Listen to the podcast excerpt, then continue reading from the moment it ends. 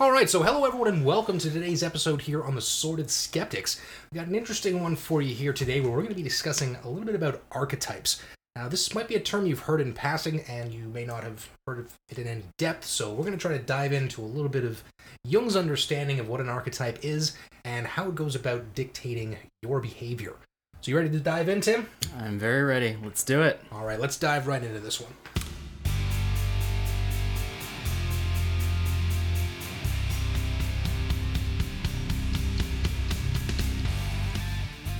All right. So, to start off, the Webster's Dictionary definition says that an archetype is the original pattern or model of which all things of the same type are representations or copies. So, also known as a prototype, similar to the idea of Plato's forms. Now, the original Greek definition combines the word archein, which means to begin or to roll, and ty- typos, which means type. Also, the word archein gave us the prefix arch, meaning principal or extreme, and used to form such words as archenemy, archduke. So, from the Wikipedia article on archetypes, they wrote Carl Jung understood archetypes as universal, archaic patterns and images that derive from the collective unconscious and are the psychic counterpart of instinct. They are inherited potentials which are actualized when they enter consciousness as images or manifest in behavior on interaction with the outside world.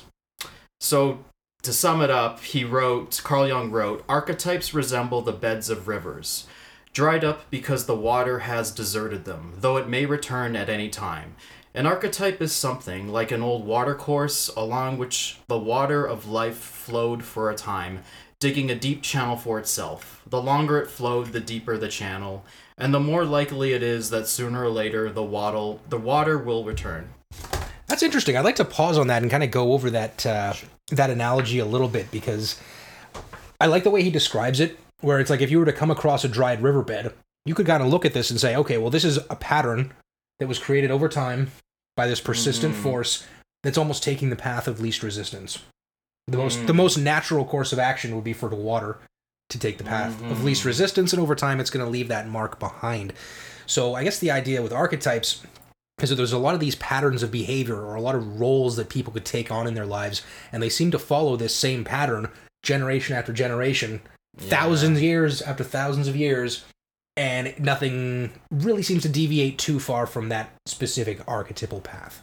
Right. It, yeah. I mean, it's uh, more of an inner process, and you could, I think you could say the main thing that's changed is like our customs and our appearances, and you know other things like Al- almost like these superficial surface level things yeah. that are reflecting something that's much deeper and much longer lasting. And it's why we like all these archetypal movies that tell like the same seven stories or whatever else. Exactly. And I'm But- glad I'm glad you brought that up because it's like we, we always like to go see the same movie over and over again with different characters, a different plot, Yeah. uh, you know, different actors, but all of it could be telling the same story.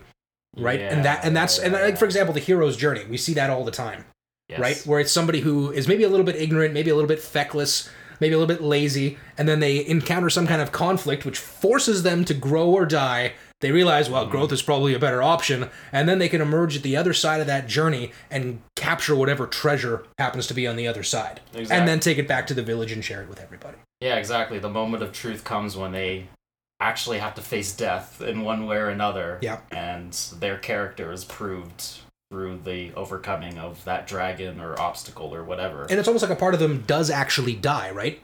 yes. That weak, feckless part of them that isn't going to help them in the future, that has to die in order Yeah. for them to confront that uh, that Yeah, challenge, like right? the phoenix rising. Yes, right? from rising from its own ashes, Exactly. dying and being reborn in the same way that, in a way, we all have to be, all have to die and rebirth ourselves in some way or another, right? Times. Over and over and over again.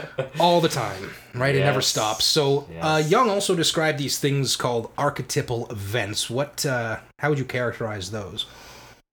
Right, so this is like another cate- category of archetypes. So you have birth, death, separation from parents, initiation, which is like a training of some sort for like a job. Like an apprenticeship or something? Yep. Right on. Sure. And marriage, the union of opposites. So all these things again they're they are events that are present all throughout you know human history Yeah, we're all Right. born, we all die. So I mean, that's probably the that's probably a good place to sort of uh, reflect and realize it's like we're all on the same same journey. Every human being has always had to go through these same archetypal patterns. Everybody is born and everybody dies. Most people separate from their parents. Uh, I mean, maybe a little bit less so these days.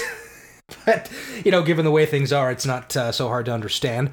Uh, the initiation or the apprenticeship. Uh, these actually used to be a lot more popular. I know uh, Michael Green talked a lot about uh, these in his books on uh, on power and maneuver and seduction and stuff like that, where he talks about uh, how it used to be this when people were really young, like preteen, like you'd start an apprenticeship and you would take seven years to learn this trade. So by the time you're an adult, you could actually contribute something of value to society right right? Get it. But I, I know a lot now. It seems to be that people are just sort of like, oh, don't worry about learning to do something valuable. Just go to university or college. And, yeah you know, yeah And get it, you know, pay for your own indoctrination or whatnot. And, you know, I, know- I know, you know, we've been through the process and it's uh, it's expensive Yeah. and it kind of sucks. But you know, well also the social we learned we learned at my school like the social clock has been delayed for like certain milestones yes, and uh, adolescence is almost delayed till about twenty five.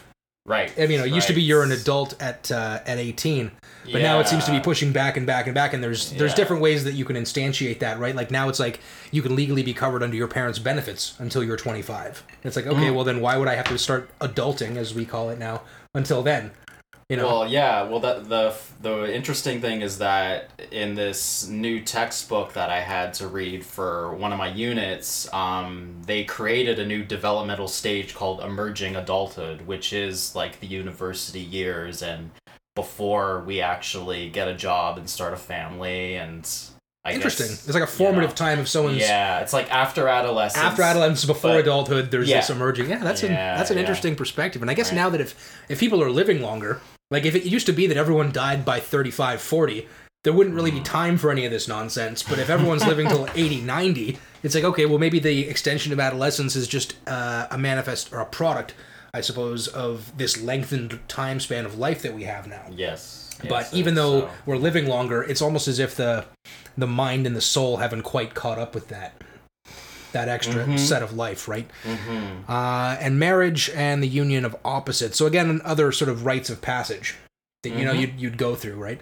Mhm. Um, Yeah, so I guess we can go over the some archetypal figures Mhm. that Jung wrote about specifically, which is the great mother, father, child, devil, god, wise old man, wise old woman, the trickster, and the hero. okay, so those would be. There, there's definitely a lot to go And through. the shadow. and the shadow, of course, everybody's favorite. Yeah, Yeah. still, uh, still to date, our uh, our most popular episode uh, Yeah. being the shadow. So if you guys haven't checked that one out, uh, definitely take a look at that. Mhm. Uh, so what would be the the great mother and father? Now, is it great mother and great father, or is it just great mother and then just regular father? I think I think it's both great mother, great father. Okay, Um, okay. Yeah. So, um, I think it's it's primarily our um you know our general image of the nurturing mother let's Okay. say Okay. and you know the way she brings us up so the nurturing aspect of motherhood. yeah In a the like a it's kind of like a sacred feminine principle Okay. you could say Okay, and then with the the Um, father, would that be that? Uh, uh, I guess what the tyrannical aspect of the father, or is that is that the shadow side that we uh, we can look at later? I'm I'm I think it's both probably. You So know, this be like a- like to explore both sides because I guess you kinda have to have- things. have both of those in balance, right? Yeah, yeah. Hence the union of opposites, right? so I guess the uh, like I know Peterson has described a lot of this about the the great mother being like nature, right. and then the great father being like culture. Yeah, yeah. right I so there's that's there are the, right shadow way. elements of that right like the great mother even though there's that nurturing aspect nature is always trying to kill us and has been Yeah, forever yeah. so that that's all it has those both sides and with the father there is that nurturing element as well but there's also the tyranny right Yeah, and The- there's the devouring mother. And the devouring Mother. and mother. devouring father too. yes yeah so obviously uh you know even if just look at the the literal manifestations of these things your actual mother and your actual father they're human beings they're fallible people they're balanced they're complicated yes. so when we're talking about these these are ideas and they're know- a part of you. yes, ex- and they are a part of all of us, right? Because if you gain the influence from your mother and your father, they become part of who you are. Which is pretty much what the psychoanalyst discovered. Yes. And the next one here that you bring up is the uh, the child, and I think you know we all start off as children, so this would be an archetypal pattern that we all have to follow into. Uh, and I think maybe in, I mean, I could just be completely wrong here, but I think we kind of carry that with us for the rest of our lives.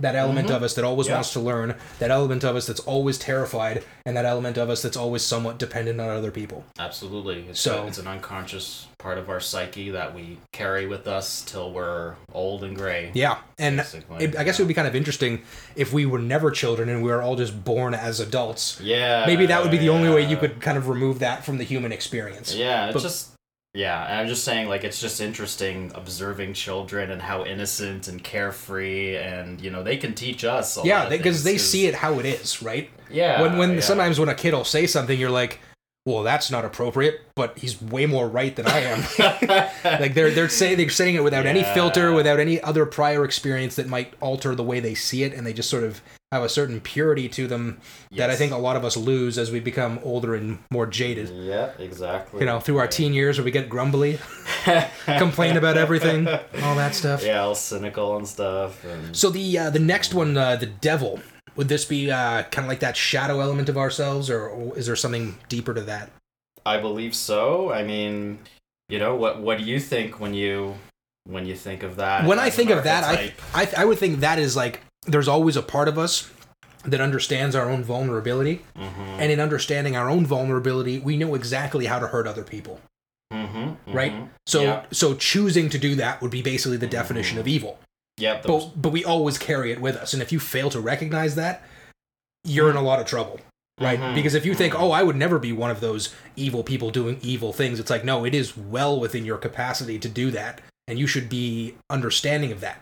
Mhm. You know, you, you should. Everybody's missed the mark at some point. Of course. I mean, this is Yeah. Life. but this is this would be more like an intent yeah. behind it, right? Where Yeah. you, you understand that there is a certain evil in everybody, but it, Yeah. it can serve a purpose, as we talked about more in that shadow episode, right? Where it's Mhm. like if your boundaries are being seriously violated, it might be good to call the devil out a little bit to lay down a bit of divine justice. Yeah. But if you take it too far, you're probably going to end up in prison. Yes. So- yeah, it's the extremes, right? Exactly, I know I've recognized a very re- rebellious part of myself too Mhm. that, you know, rebels against God or, you know, other people's rules or whatever else. Authority as such. Yes, Yeah. yes.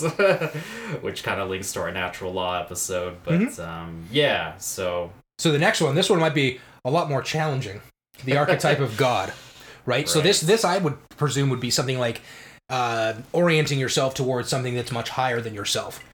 mhm, And mhm. I've come to understand that it's like if it's not going to be God, it's either going to be the government or the products of your own intellect. And I think those are going to result in a lot worse outcomes.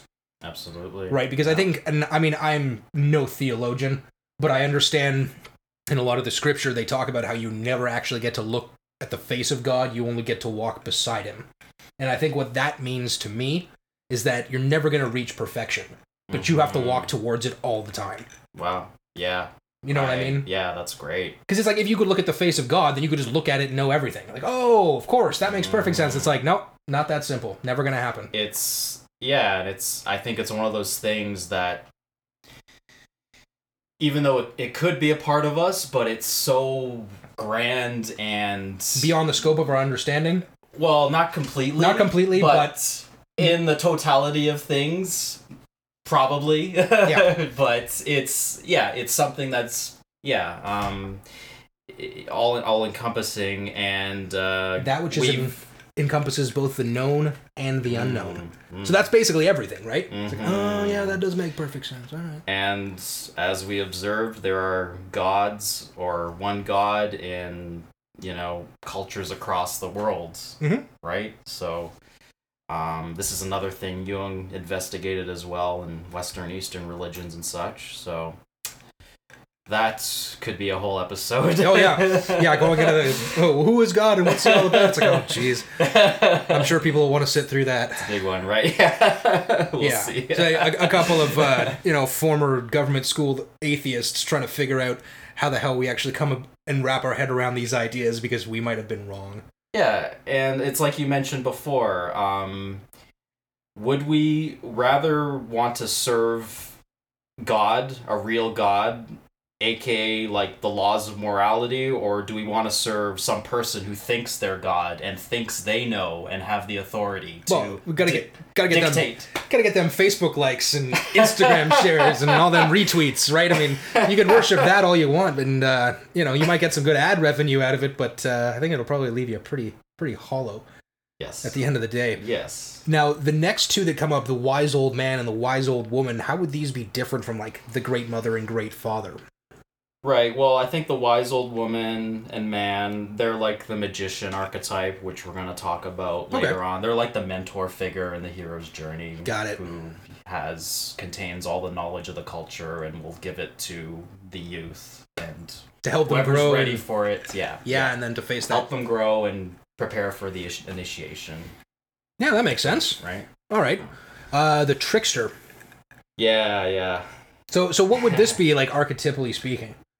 Well, this could be like a comedian, or this could be like the court jester. Okay, they can speak truth to the king and doesn't get his head cut off because everyone think, oh, he's just the jester. It's like, yeah, but everyone else is like, yeah, I think But- that idiot's right. Yeah, but he could be the deceiver as well, a Mm. manipulator, someone who, you know, maybe jokes so much that you don't know if you can trust them I find completely. someone like Milo Yiannopoulos fits into Yes, this category yes, quite well. I've heard that, yeah. Where yeah, he he's the kind of guy that you'd call out when shit is going so wrong. You just need someone to go in there and then piss off the feminists or or the leftists or any of these other people that are just you know so up their own ass with their own principles that uh, they can't take a joke anymore. yeah, and they'll like put a mirror up to them, I guess, right? Yeah. In a sense. And Milo's fall from grace after his. Uh, I don't know. I think that he was taken out of context a little bit, but he even admits now he probably didn't speak as carefully as he probably should have.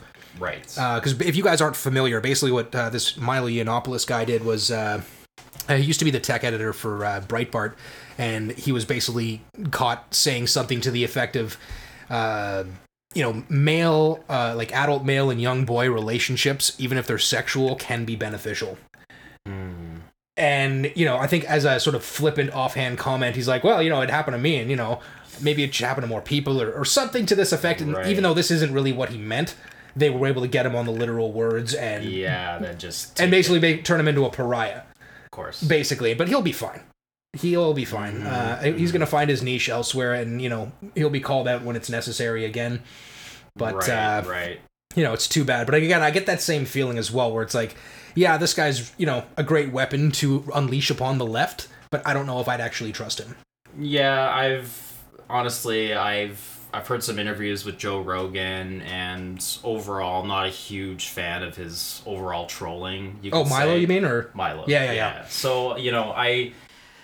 I can see the appeal, but I don't. I don't agree that he should get like shut down. Like no, definitely did, not. You know, so And you see what happened to Crowder recently.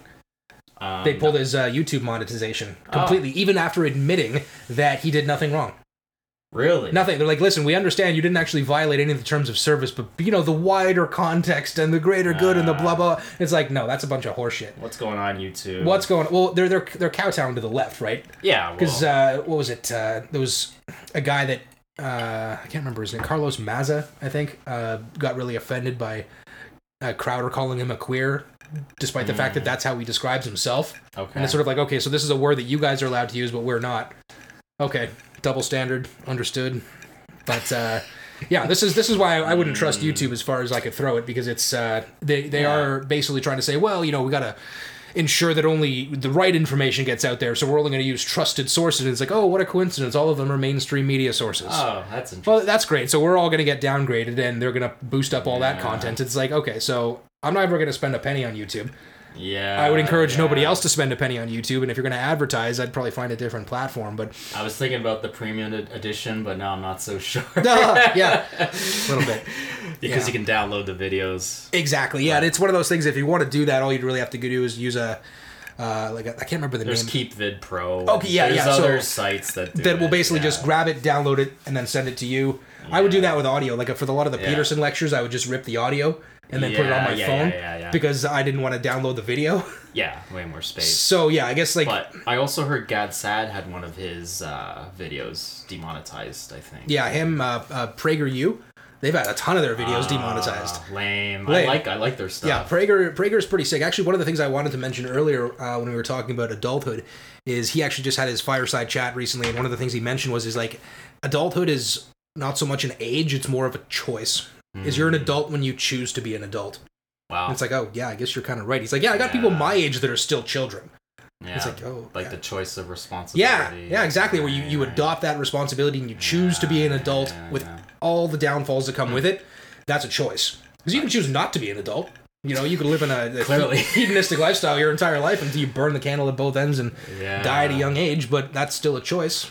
Yes, yes, it is a choice, and uh, So yeah, so anything that, that Prager puts up that kind of goes against the, the narrative, which again, if we wanted to lock down what the narrative is that we're talking about, is Yeah. that Western civilization is a horribly racist, homophobic, terrible place that's the worst in the world, and we have to bring it down and rebuild it from the ground up.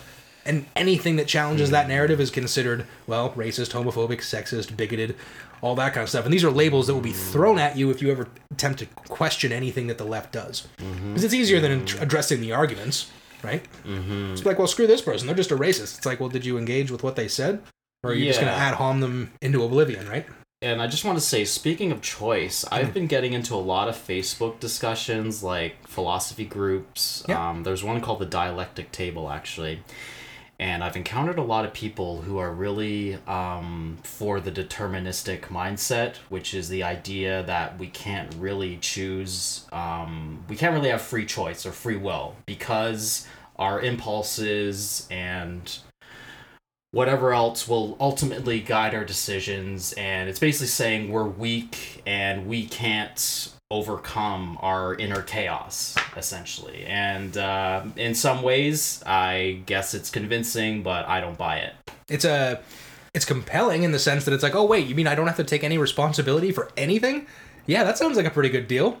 It's like so okay, so if you were talking to one of those per- people face to face and you just slap them across the face, yeah they'd probably get mad, and then you can ask them, well, why are you getting mad? It was going to happen anyway. yeah there's there's no objective morality Yeah, in there's no objective your opinion Yeah, we went over this in the last episode too, where it's like, okay, so if a boulder rolls down a hill and smashes your car, do you yell at the boulder?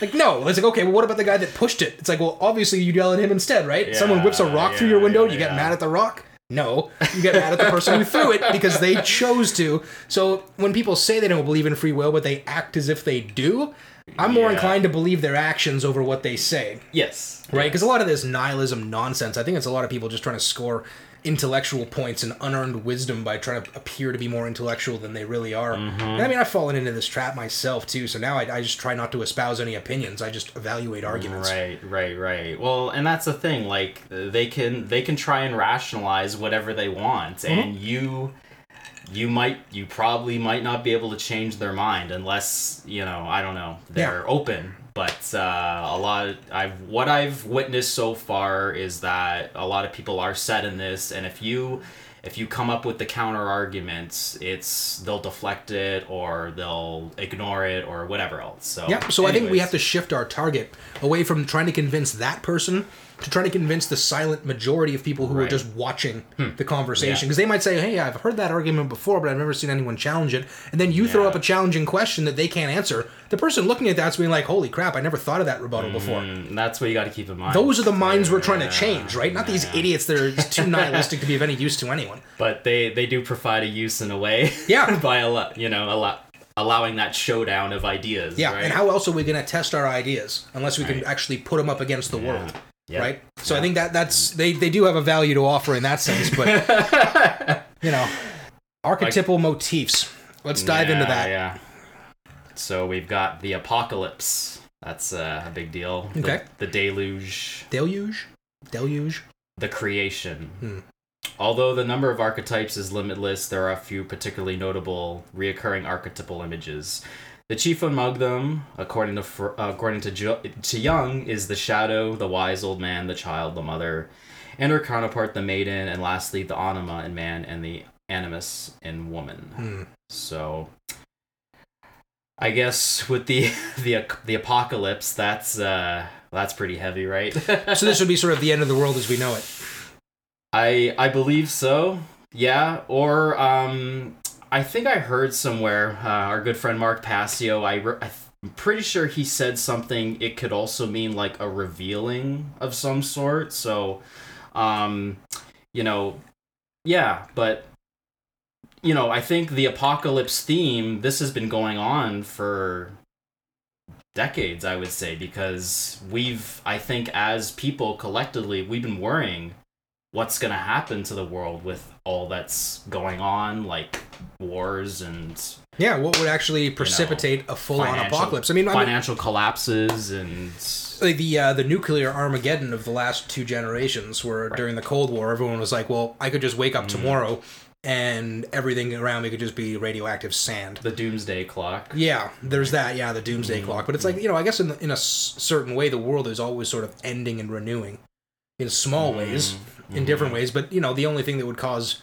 you know a full on collapse would you know, in my opinion, would probably be a grid down situation, where due to enough social unrest, the power plants can't actually get enough employees to run them, and they have to hmm. shut them down by law. Hmm. Then nobody has hmm. enough electricity. That means you got no pumping water, you got no sewage, you got no natural gas because the pumps are gonna run out of backup eventually, and then eventually you're gonna have about seventy percent of the population die off over the course of the winter Wow. because there's no way Yeah. to heat anything, right? Right. and a right. lot, you know, you, there's no medical transportation, there's no hospitals working, there's no uh, medication Yeah. available for people. You know, a lot of people are Yeah. dependent on these very, very complicated, delicate systems, and it's the reason why our population has been allowed to explode. But if Mm-hmm. any of those house of cards comes down, you're going to see a massive die off of people, and it's going to be like it will be the apocalypse. Mm-hmm. Right.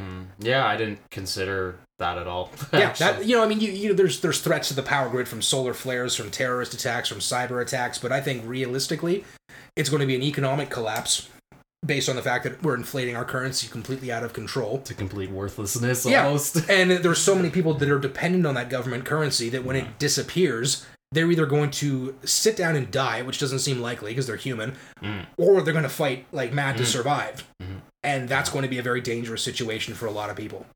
Right? Mhm. Well, So- we shall see. We shall see. uh, let's just um, briefly go over these last two, which is the self.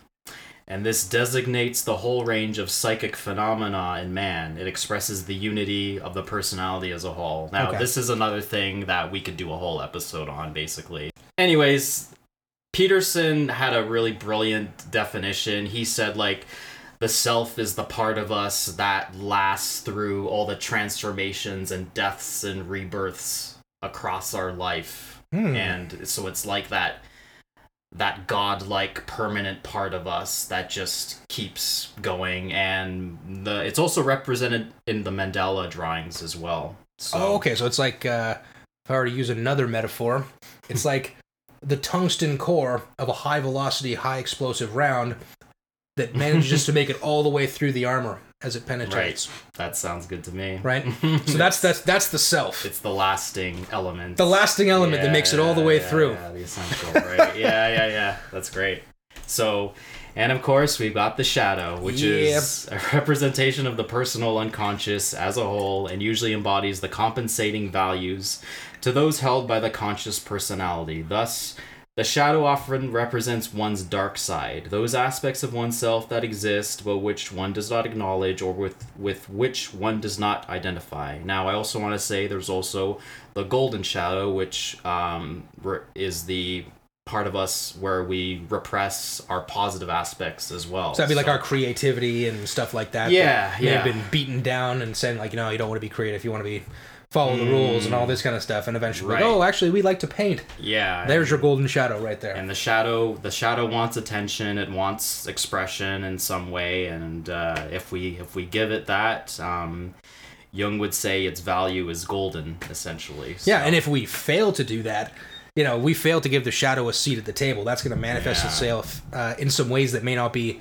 as uh, adaptive as perhaps they could be. oh and we'll explain how that is how that manifests in the specific archetypes we're going to talk about. So um, carol s. Pearson wrote that archetypes are inner gods or inner guides that have been with us since the dawn of time which exemplifies a way of being on the hero's journey they are reflected in art, literature, myth, film, and religion. They are archetypal because they are found everywhere, at all places, in all times. So they're universal, essentially. Archetypes reside as energy within the unconscious psychological life of all people everywhere. They exist both inside and outside the individual soul. So, uh, we're going to focus on the archetypes related to personality and bring in some examples from movies and myths. So, um, just quickly, some reasons to study archetypes. Um, number one, they provide very insightful and practical and a practical path towards self improvement and individuation, which is another Jungian concept. Uh, number two, they help you understand who you are and help discover your true self. That's pretty big deal to me, it sounds like. Mm-hmm. Uh, number three, they assist in tapping into your psychological strengths, talents, and gifts. Number four, they help understand your weaknesses, blind spots, your shadow, and your fears. Uh, number five, archetypes assist in perceiving the bigger picture of your life's journey slash story. Six, they help you grasp what you naturally act like and how you respond to problems and set goals. Number seven, they help us appreciate the principles, meaning, and characters of myths and film. Number eight, they provide inspiration and energy for action. And I think we need that more than anything if we're going to have a fighting chance to preserve Western civilization and sort ourselves out, right? Exactly. Now the uh, the other thing that I, I always found was kind of funny is the the one thing that might actually prevent us from going full civil war is the fact that we're not really all that inspired or have much energy for action. We've got so many great distractions. so many distractions. It's like, well, TV. I could go to war, or I could just pretend to on my Xbox. You know, hey, and that might be a better solution in a way. Civil War averted, achievement unlocked. yeah, yeah. Call of Duty, Modern Warfare. They got the remake coming out, so Exactly. But Let's see what it could also be that, you know, by the time we go to Civil War, it just feels like so second nature to us because it's like, oh, okay, well, I got to pick my loadout. I got to bring enough ammo. got to make sure to maintain cover, lay down suppressing fire, all this kind of stuff. yeah, it's just so second nature because we've been doing it our whole lives. right, right. And we also have no injuries from it because, you know, we haven't been out there training and getting torn Achilles and all these kind of things. So, you know, Yeah. hopefully our laziness will save us from ourselves. That's all I can say about that. Is I'm really hopeful that we're all so lazy that we can't actually be bothered going to civil war. that might not be the worst outcome. Might not be the worst outcome. I mean, it might be a little boring and anticlimactic, but we're all gonna survive. And you know, if we can avoid the uh, the storm and the the chaos, Yeah, I know. falling in that hole, then if only know. we could just avoid the civil war. You know, I, I think that'll probably be all right. But uh, so, did you want to go through th this list in a little bit more detail? Yeah. So yeah. they provide very insightful and practical path towards self improvement and individuation. And I think the way this would happen is that they provide examples, right? Mm-hmm. The example of the hero's journey is is basically every hero's story we've ever seen. And Mm-hmm. even though there's different permutations for how exactly they go about, you know, Yeah, defeating different, what different defeating, set of events and yeah, the story is always going to be the same, right? Where it's like the reason you're having this problem is because you are insufficient. So what you need to do is learn what makes you insufficient, get rid of it, and then you can go back and face the challenge or whatever it is and defeat it Yeah. successfully in a way that isn't going to be a pyrrhic victory for the future. Right? yeah, or in psychoana- psychoanalytical terms, you could say making the unconscious conscious. Yes. Uh, weaknesses or faults or things that you sabotage yourself with. Yeah, it seems like being conscious of those would probably be better than being unconscious of them. Right? It's like the difference between Absolutely. getting into a boxing match in a well lit ring versus fighting an opponent in the dark who happens to have night vision. Right. Yeah. Right? It's like you, you can take a few swings, you could probably hear where he is, but you're never going to be as effective if you could both see each other. Yeah, that's a great analogy. Right? sure. Uh, so they help you understand who you are and help discover your true self. Uh, yeah, I guess going back to the you know the example of these people going through the hero's journey or any of these other kind of uh, archetypal patterns Mm-hmm. that people go through, it's sort of like oh wait, I kind of recognize something in myself with that story, and it kind of Yeah. I guess the can only word I can use is resonate. All of a sudden, the frequency that is on is the same frequency I'm on. It's like, oh, wait a second, I can hear it now. And I that- get it. and that's why we love these movies, Yeah. right? And lo- this is why like the Marvel Cinematic Universe is kicking ass, and you know, Yeah, They- they've definitely spread that out and told a bunch of the same story in such a way that they can tie them Mm. all together. It's a one epic climax. oh, still haven't seen it. No spoilers. all right, you Waiting for it get to- on that, buddy. Waiting to come out on DVD or Blu-ray or whatever people are Right, watching these days. Right, right. Okay, so they assist us in tapping into your. Okay, yeah, I think we covered that one. Uh, understanding weaknesses, yep, exactly. Better to know them than not know them. Archetypes assist in perceiving the bigger picture of your life's journey and story. It's like, okay, so maybe you'd be running into uh, like a serious problem in your life right now, but you might be able to incorporate that more successfully into a larger, broader narrative of where your life is going. And, you know, challenges can kind of suck sometimes, but I don't think anybody gets out of this life scot free. Definitely you know, not. Nobody gets out of it without any suffering. And if you did, would it really be a life?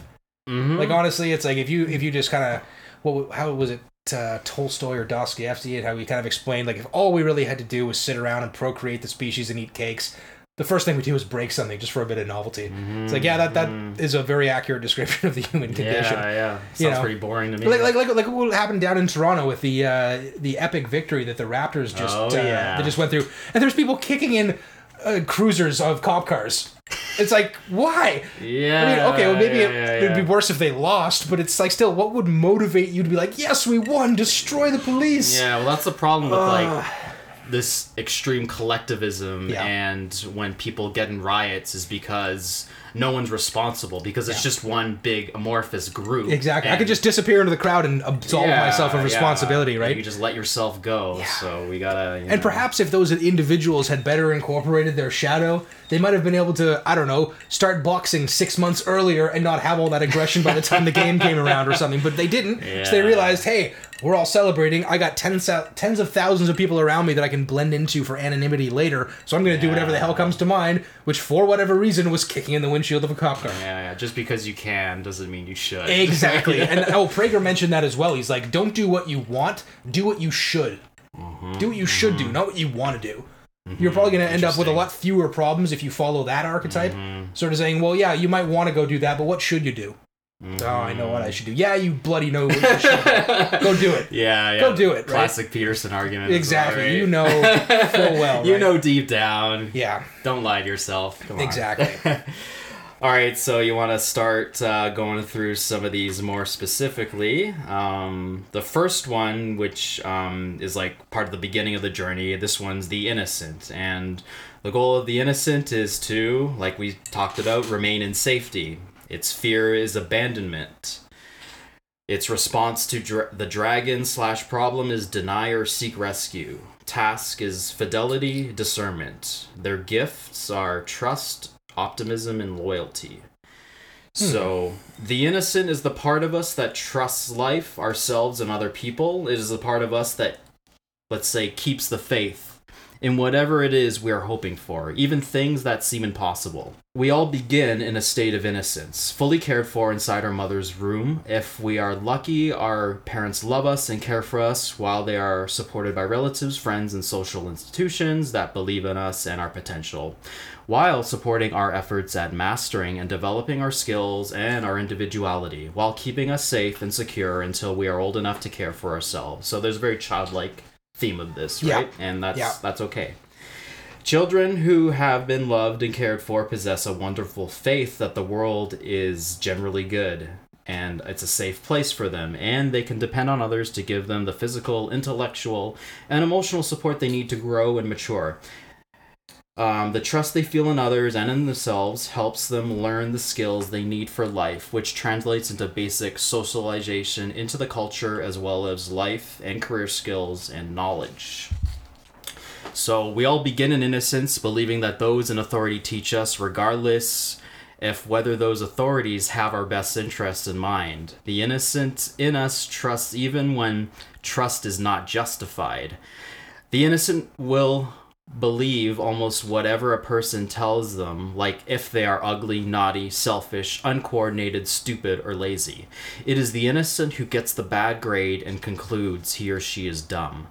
Although a secure, happy childhood helps produce an optimistic and trusting outlook on life, its absence does not necessarily mean you cannot gain the innocent's gifts. Some people come out of awful childhoods and become prod- productive and eventually happy adults, while others remain dysfunctional throughout life. All right. So next up, we have the warrior. So the goal of the warrior is to win, get its own way, make a difference through struggle. What they fear is weakness, powerlessness, impotence, and ineptitude. The response to a dragon, or a problem in this case, will be to slay it, defeat it, or convert it. Their task high level assertiveness, fighting for what really matters. And their gift is courage, discipline, and skill. So we usually think of the hero archetype when we think we uh, think of the warrior who escapes from a constricting environment and begins the journey in search of a treasure, which can be metaphorically represented many different uh, ways. I know this is done with piles of gold, or in many cases with young women. Mm-hmm. Right. Yeah, the maiden. And and I just want to point, yeah, exactly. And I just want to point out here, ladies, if you're feeling objectified, I'm sorry if being elevated to the highestly desirable element in the universe is condescending, but it, it's not. Get over yourself. But also keep in mind the archetypes are, you know, they apply to females as well. Of course they do, yeah, because you know hum- they're they're human beings like us. yeah. So this isn't just the guys only. Exactly. So this applies to everybody. So on the journey, he or she is called upon to confront and slay many dragons. They possess courage and subscribe to high ideals, and they are willing to put their life on the line to defend their kingdoms, their honor, and to protect the weak from harm. The warrior within each of us calls us to have courage, strength, and integrity. Also, the ability to create goals and follow through with them, and the ability to fight when necessary for ourselves or others. The warrior with us, uh, within us demands a high level of commitment to our own integrity. Warriors live by and, when necessary, fight for their own principles or values, even in the face of economic or social risk. In competition, this also means doing your utmost best and striving not only to win, but to play fair. To win the game of all games, the series of games, right? Mm-hmm. So, warrioring, God, that sounds so millennial.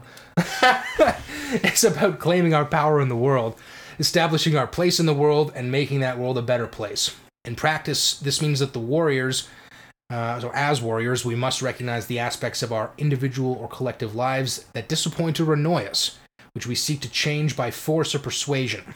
It is only being tough enough not to get pushed around and forceful enough to have things one's own sweet way. So the mature intel- internal warrior is necessarily above all to protect our boundaries. Without courageous, disciplined, and well trained warriors, the kingdom is always in danger of being overrun by the barbarians. Damn barbarians. Damn those barbarians. Without the strong internal warrior, we have no defense against the demands and instructions of others. We live in a warrior culture. Any system based on competition, from comp- competitive sports to politics to the judicial system to capitalist economics to competition in education, is based on warrior modalities. Now, the warrior myth shows us how courage, or human courage in this case, and struggle can defeat evil. The myth is encoded in all the stories of the great warriors who have ever stood up to the dragon, the wicked tyrant, or the forces of evil, uh, and also oppressive circumstance. And in doing, rescuing not only themselves but others, especially those weaker than themselves. Its plot requires a hero, villain, and a victim to be rescued. Sometimes the victor, like Alexander the Great, Napoleon, or George Washington, is a mature and experienced general. Sometimes, as with David and Goliath, a younger, smaller figure overcomes the older, bigger bully. So what did you think about that? I think it's interesting. I think the only thing I might push back on is that some of the systems uh, based on com- competition, I think they're also nested within uh, cooperation, Mhm. right? Because if if like competitive sports were more competitive than they were cooperative, we would just use violence against the opposing team and kill them, and then we would win. Right. But we don't do that. And We, there's rules. if we break the rules, we go sit in the penalty box, Mhm. and we'll sit there voluntarily, you know, not playing the game because we know we did something wrong because we're willing to cooperate with those rules. Mhm. So That's a good one. Yeah. So even though it's a competition, it has to be nested inside cooperation because if it's not, what you end up with is total war, Mm. where there are no rules. It's basically like it's either us or you, Mhm. or sorry, Mhm. us or them. That makes more sense. Mhm. Mhm. Uh, and if we get there, then we have some serious problems, right? Because then it's like, well, I'm not just going to adopt a better strategy to put the ball in the net. I'm just going to go buy some chemical weapons and gas you. Because that's way easier than trying to learn to play the game. If all the Mm. ideas is just competition, well, then it's just like, we'll just kill you and then we win. You know? Right. and that's not really what sport is about. Right. That, that would be considered decidedly unsportsmanlike. You know what I mean? Yeah. When they bust out the chemical weapons on the field. no, no, they get a red card for that. Yeah, No. yeah, well, at the very least. No, no, no, no. That guy just busted out some VX gas. The other team gets a penalty kick. There we go. Yeah, yeah. So next up, um, I was just gonna say one, th- You know, Sure. um, you know, I like how it the warrior archetype calls upon courage and integrity, right? And uh, I think these are key things that we need to remember and instill within ourselves Yeah. and others, right? You don't have to go to war to have integrity. But Yeah. we need we need wa- warriors to defend the kingdom. Yes. and have boundaries. But if they don't have integrity, not going to be defending much for their own interests. Yeah, and the the problem is um, that I've noticed, anyways, with with soldiers or you know, it depends on what orders they're following and what wars they're going out to, you know, participate in or whatever, right? Yeah. You know what I mean? So And I think a lot of them, they're very conscious of the fact that maybe what they're there for might not really be the right reasons. And, and we're going to go over this when we talk to uh, to Bryant uh, when we have him on the podcast. He's uh, a mentor of mine, and he did uh, some tours over in the Middle East Right. there. And uh, yeah, it's all real. Like when Yeah, the way he well- describes it, it's, it's like I, I don't really have anyone here that I've talked to that's Mm. like seriously fought overseas, and you know he talks about uh, you know the kind of leadership decisions over there are a lot different than the kind of leadership decisions that you have to make over here. right, well, Right. I'm sure he's going to give us a great picture of the other side. Exactly, but this this Easy to be armchair critics. exactly, but this guy is the embodiment of integrity. So I think you'll uh, Awesome. You guys are gonna really enjoy that episode, so stay tuned for that. So next we got the king slash ruler. Their goal is a harmonious and prosperous kingdom. Their fear is chaos. Hot chaos. Oh no, loss of control. But their response to the dragon slash problem is to find its constructive use. Their task is to take full responsibility for their life, find ways to express their deeper self in the world. Their gifts are sovereignty, responsibility, and competence. So many stories, myths, fairy tales, and legends conclude with the discovery that the main character, presumably a regular person who has grinded through many obstacles and adventures, is actually the long lost son or daughter of the king. Classical heroes were often orphaned in some way and raised by commoners. You see that in Superman, for example, Man of Steel, awesome movie. Um, this experience of living like the lowest people in the land was crucial to their development of the humbleness, empathy, and knowledge of the challenges of ordinary life necessary for truly effective leadership. The hero's journey is often as um, it is, is often a way as training for leadership. For example, in many myths, the kingdom is in a state of decay and chaos as wasteland as a wasteland because um, the king has been injured and is weak. The young hero goes on a quest, slays a dragon, and locates a treasure or elixir that brings a new life to a corrupt and collapsing culture. When the hero returns, the kingdom is transformed and is revived again as the young hero who becomes the new king. The problem is, as modern and postmodern people, we have forgotten this pattern and see leadership training as nothing more than a matter of skill development. Which I believe this is partly why we are in the situation we are in, and the kingdom of our culture and the many kingdoms of our families are suffering. In modern life, we become the ruler by taking complete responsibility for our lives, not only our inner reality, but also the way our outer reality mirrors. Our outer world mirrors reality. This includes the ways our individual lives affect our families, communities, and societies. When we have very likely become too comfortable and stopped growing, our kingdoms feel like wastelands. We must allow the budding of new life, the new hero within us to take to take us on a new journey. The king is a symbol of wholeness, integration, and the triumph of the self, not just in its formative stages, but as an expression of ourselves in the world, as an ex- and also as an expression powerful enough to change lives inwardly and outwardly.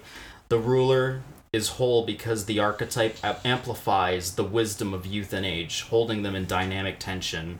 When that tension breaks down and imbalance results, a new journey needs to be taken, a new treasure won that can transform the kingdom once again.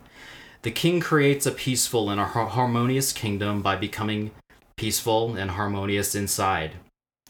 The belief system that inner and outer worlds mirror one another that informs alchemy is also encoded in the Grail myths, especially with regard to the king's relationship to the kingdom. I don't know about you, but I love that. yeah, that's uh, that is interesting. I like the uh, the introduction of the Superman thing, right? Because it's like yeah, I guess if he had just come in and uh, I don't know landed in Brussels or something and was like, oh, I guess I'll just you know work with the EU. And I'll just sit on the council. It's like, okay, yeah, you may not have actually developed the necessary understanding of how day to day people live to be able to be in that position. But uh, yeah, I think there is a certain humbleness that comes from, uh, you know, from living maybe not as a wealthy person, but maybe as a poor person. You get to Mhm. understand it's like, all right, well, this is what actually matters for survival yeah, right. at the most fundamental level. at the most fundamental level. Yeah, so I, I do like that. And then uh, the hero's journey allows the person to actually uh, to gain the necessary requisites. Well, I don't want to say skills because that kind of defeats the purpose, but Mhm. the necessary pattern of being that allows them to Mm. adopt this uh, this role. Yeah, and to me, the the king essentially brings order from chaos. Essentially, Habitable order Yes, Habitable order from habitable order. Thank you. from chaos, right? Specifics are key, right? Um, and the presence of a good king will will affect everything in a positive way, I believe, and. I think we know people like this in Mhm. our own lives if we stop to think about it, you know? Mhm. So, um, you So- want to go to the next? Yeah. Next up, we got the uh, the magician. So the goal is transformation of lesser into better realities. So they fear evil sorcery, transformation in a negative direction. The response to the dragon or the problem is to transform or heal it. Their task is alignment with the self, uh, alignment of self with the cosmos, and their gift is personal power. So the power of the king is to create a and maintain a prosperous and peaceful kingdom. The power of the magician, in contrast, is to change reality by transforming consciousness. Good rulers bear the weight of responsibility with their synergistic relationship with the kingdom, knowing that the conditions of their life reflect and influence the state of their soul, but they cannot heal themselves. Without the magician, who heals the wounded ruler, the kingdom cannot be improved for the better. So already I'm starting to get ideas of like Merlin and King Arthur. There you go. Yeah, gotta have a Merlin if you're gonna have a King Arthur. so There you go. court magicians often served as counselors to rulers, as Merlin did to King Arthur. Oh, I guess I was ahead of you there. Whoops. or think of Obi Wan Kenobi advising Luke Skywalker in A New Hope. Yep, a more modern example. Perfect. And when the kingdom is uninhabitable, they often work solo. Individuals who wait solo. No, that probably not the same Han Solo, right? Anyway, individuals who uphold the magician role in society have to be have been called shaman, witch, sorcerer, healer, fortune teller, priest, or priestess. In the modern world, they be known uh, they might be known as doctors, psychologists, organizational development consultants, or even marketing gurus. Currently, the idea seems to be esoteric to many people. Yet it's important to remember that Jesus, Moses, and Buddha, all the founders of great religions, produced miracles regularly. If we want to walk their paths, we can too. Many traditions instruct ask and ye shall receive, seek and ye shall find, knock and the door will open. We may have to ask for what we want and need. So, the magician, as an archetype, can be expressed in any of our lives in a very basic and everyday way. Uh, Shug in Alice Walker's novel, The Color Purple, transforms everyone she meets, simply because she is a woman who has claimed her power and this decision makes ripple effects out into the world. She does not decide to change people, she is simply true to herself, and change happens. Often, everyday people unconsciously use the basic principles of magic without even knowing it. A parent who becomes very calm inside, which soothes an overly excited child, is being a healer. Peacefulness is contagious, just as hysteria is. Obviously. Probably all of us have known people who radiate peace and caring, and sometimes we can balance out by just standing next to them. Conversely, we all know someone whose inner world is complete chaos and desperate, and that inner state affects everyone around them. We are all magicians in this sense. Those who claim their gifts tend to create win win solutions for the people around them. This is evident in the case for people who have become famous for their contributions to the world. Asserting our own personal power in our life's work results in the most essential kind of magic as we change and grow, and in the process enrich the world around us. In a democratic society, it is not just the famous great people who do this, we all need to. We can also influence the world in many other ways as we consciously explore the combined relationships of our inner and outer worlds. When we create order in our inner world, it's much easier to see and bring about order in the external world. As Peterson famously instructs, sometimes cleaning out refrigerator, closet, or desk clears the mind. So you want to make sure to clean your room. Accordingly, if we want a peaceful world, we must start with becoming peaceful ourselves. If we want love, we must start with becoming loving. This mirroring of inner and outer does not work by simply cause and effect. It works uh, by synchronicity, what Carl Jung calls meaningful coincidences. It's like uh, a magnetic field drawing us uh, experiences that match our inner realities. To the magician, the sacred is not viewed as above us, judging us, as it is from the ego perspective, but as inherent to, in ourselves, nature, society, the earth, and the cosmos. Thus, the magician within all of us gives us a sense of relatedness with the world and an understanding that what is within us uh, contains all that is outside of ourselves. Or to put it in a more esoteric occult terms, uh, the macrocosm and the microcosm mirror one another. We are all connected at some level, perhaps at the level Jung called the collective unconscious. The magician's role is to learn to make that level conscious. So yeah, there's definitely a lot to go Mm-hmm.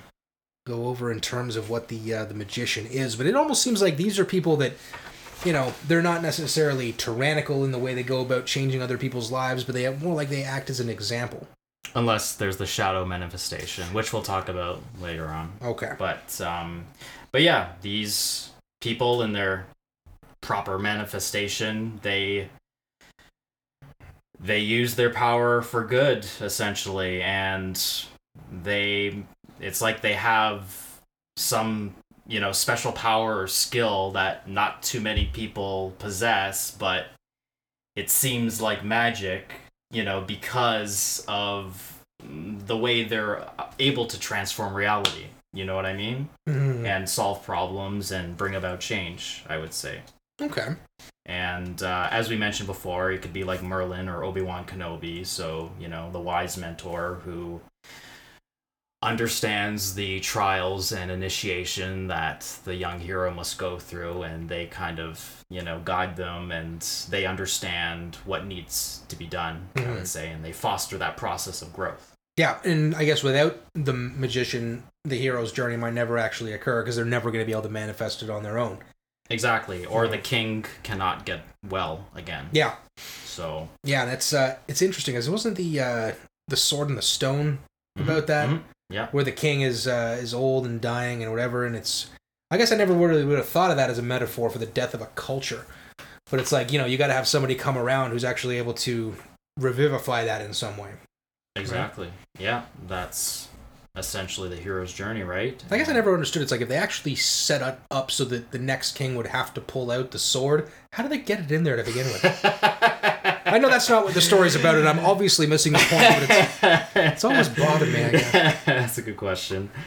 Um, yeah. So we also, you know, they, the magician has converted into professions we see today, and therapists and Mhm. doctors, and I like how they mentioned even marketing gurus. Yeah, that's an interesting one as well, right? Because it's like this is how you're going to be able to properly bring value to your your customer, right? Mhm. And this that's the the way to go through. they it, under right? they understand the psychology of it. They understand, let's say, the invisible forces of how to influence emotion and elicit, evoke emotion in people Hmm. that will make or at least keep the product in mind, Yeah. sub or unconsciously. Right? Fear and sex would probably be a pretty good bet.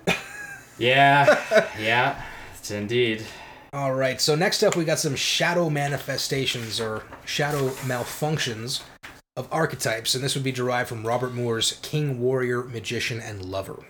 Oh, and just sorry, just to mention the last archetypes we mentioned. It's from Carol S. Pearson's book, uh, "Awaken the Heroes Within." So, uh, just to let you know, awesome book. Check it out. It's got a wealth of information. Highly recommend it. So, um, yep, Amazon affiliate links in the description when we figure out how to do that. yeah, we'll get there. We'll get there. So, Robert Moore, who was a Jungian analyst, and um, he wrote that the shadow manifests where there is an immature, fragmented psyche because splitting is always a symptom of in- integrated development. But psychological maturity is a measure of how thoroughly the ego is able to integrate the shadow into its consciousness. Um, I know I'm we're saying a lot of psychological g- jargon. We'll uh, you know get to that you know Break it down a eventually, bit. but uh, we don't need to go into the psychodynamics of it. So we'll just get into the archetypes, and uh, we'll talk more about the ego later and how it function how it functions in another episode. So. Uh, one thing to keep in mind is that childhood trauma is usually the root of the following shadow malfunctions of the archetypes. So, the king can turn into the tyrant and or the weakling. So, we're going to talk about the tyrant. So, think of the quote, power corrupts. Absolute power corrupts absolutely. Take, for example, a man who seemed calm, nice, and rational, but once they've been promoted, they suddenly become a different person. The Shadow King, as tyrant, has no transpersonal commitment or duty beyond himself. He only serves himself, as opposed to serving the people, which the good king would do. Or a higher purpose or something to that Something effect. like but that, yeah. So the tyrant manipulates and abuses others. He is ruthless, merciless, and without feeling when he is pursuing what he thinks is his own self interest. His degradation of others knows no bounds. He hates all beauty, all innocence, all strength, all talent, all life energy. He does so because he lacks inner structure and he is actually scared of his own hidden weakness and lack of potency. The Shadow King as tyrant is manifested in the father who makes war on his sons and daughters' joy and strength, their abilities and vitality. He fears their freshness, newness of being, and the life force surging through them, and he seeks to eliminate it. He does this with open verbal abuse and deprecation of interests, hopes, and talents. Or he does it by ignoring their accomplishments, turning his back on their on their disappointments and registering boredom and lack of interest when, for example, they come home from school and pre- present him with a piece of artwork or a good grade on a test. The Tyrant King manifests in all of us at some time or another when we feel pushed to the limit, when we are exhausted, and when our ego is getting inflated. But we can see it manifesting usually in certain personality types, such as narcissistic personality disorder. These people really feel that they are the center of the universe, despite, despite not being centered themselves, and that others exist just to serve them. Instead of mirroring others, they insatiably seek mirroring from them. Instead of seeing others, they seek to be seen by them. We can also observe the tyrant king and drug lords, pimps, mafia bosses who exist to further their own status and what they think is their own well being at the expense of others. Yeah, sounds like a dick.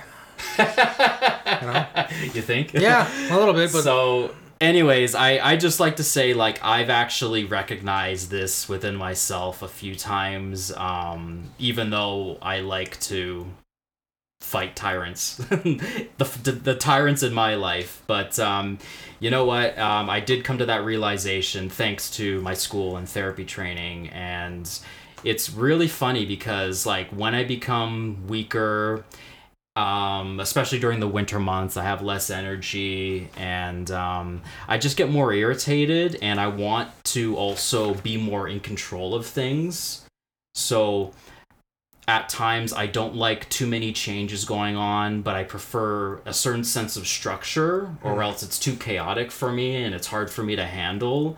And it, it could come in the form of like getting mad at your like group members or something or rejecting their ideas for like a presentation or something like that And or later even with coworkers you might not And know then where it comes from, right? yeah, you might know where it comes from, and then later you regret it, and you know, hopefully apologize or make peace with that. But um, Mm-hmm. but yeah, um, this is a really important archetype to recognize within ourselves. I think. Yeah, because I think we all have the capacity for that kind of tyranny, and we have to have to recognize that if we don't get a handle on it, that's pretty much the path Yeah. we're, we're guaranteed to head down if we uh, gain any sort of power. So Yeah, and it's like the Spider-Man quote from Uncle Ben: "With great power comes great responsibility," and I think there is a lot of depth to that, right? yeah, short and simple, but it's got a lot of truth in there. and we must remember that evil i think in its basic sense is the abuse of power essentially so um Because it'd be kind of difficult to be super evil if you didn't really have any power at all. You know what I mean? Mhm. It's like if somebody's Mhm. locked in a prison cell, it's like they can really do whatever they want, but it's probably not going to manifest as all that much. But you know what I've noticed? I think people who haven't had a lot of power in their life, they try to manifest it themselves and they try to control others as a way to yeah Get a- get a taste. get a taste of it because Yeah. power power is very uh seductive and yeah Yeah, it's like, oh, wait a minute. You mean there's no responsibility and I can do whatever I and want i can and, tell people what to do and I can tell people what to do and they all have to do it? It's like, that sounds awesome. Like, yeah, yeah. You Yeah. think that now. it can change people for better or worse right? Yeah. So the uh, there's also the the warrior. Again, they can turn into a, a sadist or the masochist. So this would be the two shadow elements of the uh, the warrior. So the modern image of the shadow warrior, which is a really good game by the way. You should try it. yeah i see the icon here yeah. Oh yeah, uh, who is cruel? Uh, a cruel, passionless killing machine could be like a Darth Vader kind of character. So uh, Mhm, that's mhm. uh, I guess you could picture for for that. It's fairly easy to see this destructive warrior operating in our own lives. Unfortunately, we may observe it in the workplace when you know your boss puts you down or harasses or unjustly fires or in many cases just mistreats his subordinates. Right. So we uh, got to acknowledge the sadist uh, in ourselves and the appalling statistics of you know spousal abuse and child abuse and all these other kinds of things where you know someone who's directly dependent on you is now the subject of your tyranny Mhm, perpetuating trauma yeah and then that's going to keep going right hmm so pathology that relates to the shadow warrior would be uh, things like compulsive personality disorder. These people are workaholics constantly with their nose to the grindstone. They have a huge pain tolerance and often manage to get a ton of work done. And what drives their non-stop engines is deep anxiety. The hero's desperation. They don't have a really good grasp on their own sense of their own worthwhileness and they don't know what it's what it is they really want what they're missing and what they would really like to have. So they spend their lives attacking everyone and everything their jobs the tasks before them themselves and others. And in the process they're eaten alive by this sadistic warrior and soon reach burnout. You know we all know these people the managers who stay in the office long after everyone's gone home. And when they do go home they seldom have a good night's sleep. These are the ministers social workers the therapists the doctors and the lawyers who literally work day and night to plug the physical and psychological holes in other people, sacrificing their own lives for the sake of saving others. And in the process, they really do a lot of harm, both to themselves and those who can't measure up to their impossible standards. They can't, of course, measure up to their own standards, so they mercilessly, mercilessly abuse themselves. If you have to admit to yourself that you really don't like take to take care of yourself, that you don't care for your mental and physical well being, then it's very likely the Shadow Warrior has possessed you. Now, on this, I know uh, Peterson does mention this as well about the, you know, spending so much time trying to fix the psychological problems of other people that you end up sacrificing your own needs. hmm I think the problem with that would be like taking on other people's problems as your own. And Yes. I think there there's a the problem with that isn't obviously just the fact that you're then taking on their burdens, but you don't really have a right to take that from them, right? It's Mhm. theirs, right? Mhm. Because if you take it from them and come up with a solution, give it back, you've kind of denied them the right to figure it out themselves and learn anything and learn anything in the process, right? So if they're able to come up with it themselves, not only is it going to be better, but they're probably going to be more likely to stick to it. Yeah, and the the good warrior understands boundaries, right? And Yeah. they, they enforce them too, right? So Exactly. that's So the what uh, makes me think of. and the workaholics running through burnout, you know, in order to, uh, I guess, deal with their own sense of inadequacy, perhaps. Yeah, Right, I, I could see that uh, that being a problem as well. And obviously, you know, if you're feeling really insecure and you choose to take it out on your wife or your child, I mean, that's, uh, you know, obviously immoral, but it also is kind of a a mark against you as a man. Yes. You know, I don't I don't think any man would look at another man doing that and say, "Oh, that's that's some manly behavior right there." No, No, we'd probably consider it kind of pathetic. absolutely. You know, For it's sure. uh, it's not really some uh, not a path you want to take. Yeah, it's a really violent form of displacement. Yeah, that's a good way to put it. Yeah. Another ego defense. Yeah. So in order to protect our own feelings about ourselves, we just attack other people. I don't know. I see a lot of this on the internet too, and people kind of go after each other. And Mm-hmm. Twitter seems to be really bad for it. I, I never go on Twitter just because Yeah. you know, like, oh, that's an interesting point, and you click on it, and you look at the thread, and it's like, oh, wow, there's a lot of assholes on Twitter. Okay. Right. So yeah, I just kind of stay away from that. I mean, Facebook's yeah. bad enough, but a lot of times it's mostly just people our age and older, so it's not that bad. You know, I think Right. I think the young kids have gone elsewhere to you know Instagram or. I don't BitChute's a little bit more niche, but I don't know where the kids are these days. We should probably find that out, shouldn't we? yeah, yeah, Yeah, I guess if we want to do better at marketing, yeah, we, we should look. yeah, we're still that. figuring it out. We're figuring it out. Understand what uh, the youth are going through. Yeah, sure. exactly. So I guess maybe we'll have to just chop this down to one minute and put it on Instagram as a video. Yeah. that'll be that'll be interesting. Well, you know, it's funny that uh, I think uh, Peterson talked about this as well. He's like the the reason why TV always makes people dumber is that if you only have like seven minutes to make a really important point, how intelligent do you think your audience is really going to be? yeah, yeah, that's a good point. I heard something like that as well. Yeah. Like the TV format, it doesn't allow deep thought. You know, Bandwidth was too time. expensive, yeah. yeah. So now it's like, well, we could just sit here and talk for as long as we want, put it up, and it's good to go, and people can listen to it at their Yeah. leisure. So That's the beauty of podcasts. yeah, yeah, we don't have, we don't have to limit the uh, I guess the depth of the conversation because of some sort of time constraint where it's like, okay, well, we could talk about this, but it's also going to cost us forty thousand dollars to add an extra two minutes to this show. So we'll cut it out. It's like, well, we don't have those restrictions. We can do it as long as we want. So there's uh, there's no issues there. Right, right. So was there any further archetype stuff that you wanted to dive into here with these specific examples, or do you want to wax Well- lyrical more generally? Well, we could wax a bit more generally. Um, keep in mind, there's other archetypes that we can dive into later. There's like the caregiver, the seeker, the sage, which is kind of like the next step after the magician, which I think is really interesting. Yep, that would make There's the sense. fool as well, which is the last step of the journey as well. Um, but um, but Well, yeah, They're almost like labels or roles in a sense, right? Where it's like, okay, well, here's a role that thousands of people have had for thousands of years, and now you're Yeah. doing that same thing. So there are going to be elements of all of those stories that line up. manifested in patterns of behavior. Exactly. well. So even though the things around us may always change, these fundamental stories never seem to. right. And I mean, I've seen lists that have like 300 different archetypes that are basically just any description of a person's role that you could imagine. I'm like, okay, well, maybe that's a little bit too general. but that, that does seem to, to point to the fact that it's like these, these are stories that go back so far into prehistory that I think it's very important to take them seriously.